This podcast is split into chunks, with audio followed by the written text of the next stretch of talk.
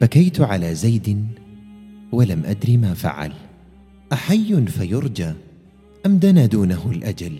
فوالله ما أدري وإني لسائل، أغالك بعد السيل أم غالك الجبل؟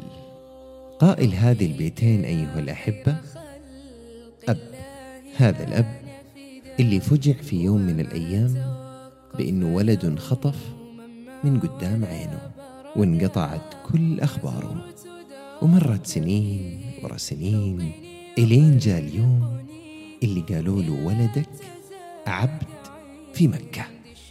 وفعلا توجه الأب إلى مكة وكل أمل إنه يقدر يرجع ويرجع ولده معاه ويفدي بما يستطيع، ولكن كان لسيد ولده رأي آخر وقال للأب أدعوه وأخيره. وفعلا جاء الغلام وسأل سيده قد خيرتك، إن شئت ذهبت معهما وإن شئت أقمت معي. فقال له ذلك الغلام بل أقيم معك. فاستغرب أبوه سأله يا زيد أتختار العبودية على الحرية وعلى أبيك وأمك وبلدك وقومك؟ فرد عليه ذلك الزيد وقال والله إني قد رأيت من هذا الرجل شيئا وما أنا بالذي يفارقه. هذا الغلام هو زيد بن الحارثة، وسيده خير سادة الأرض محمد بن عبد الله صلى الله عليه وسلم.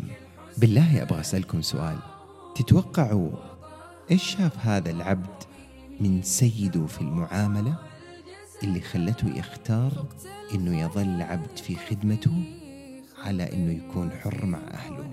وأرجوكم لا تقولوا لي لأنه في خدمة النبي، لأنه في تلك الأيام لم تكن الدعوة بدأت، بس آخ على حالنا اليوم في تعاملنا مع الخدم، إيش من سب وإيش من قلة قيمة وإيش من يفهم وما يفهم. ولا هو فارق مع البعض إنه هالآدمية الضعيفة ممكن تكون صايمة، تبغى تفطر، تبغى تتسحر، مو مهم، المهم أنت وعيالك. ولكن تذكروا إخوانكم خولكم جعلهم الله تحت أيديكم، فمن كان أخوه تحت يده فليطعمه مما يأكل وليلبسه مما يلبس، ولا تكلفوهم ما يغلبهم، فإن كلفتموهم فأعينوهم. هذا هو هديه صلى الله عليه وسلم، ولنا في رسول الله أسوة حسنة. وفقتهم أدبا وفقتهم حسبا.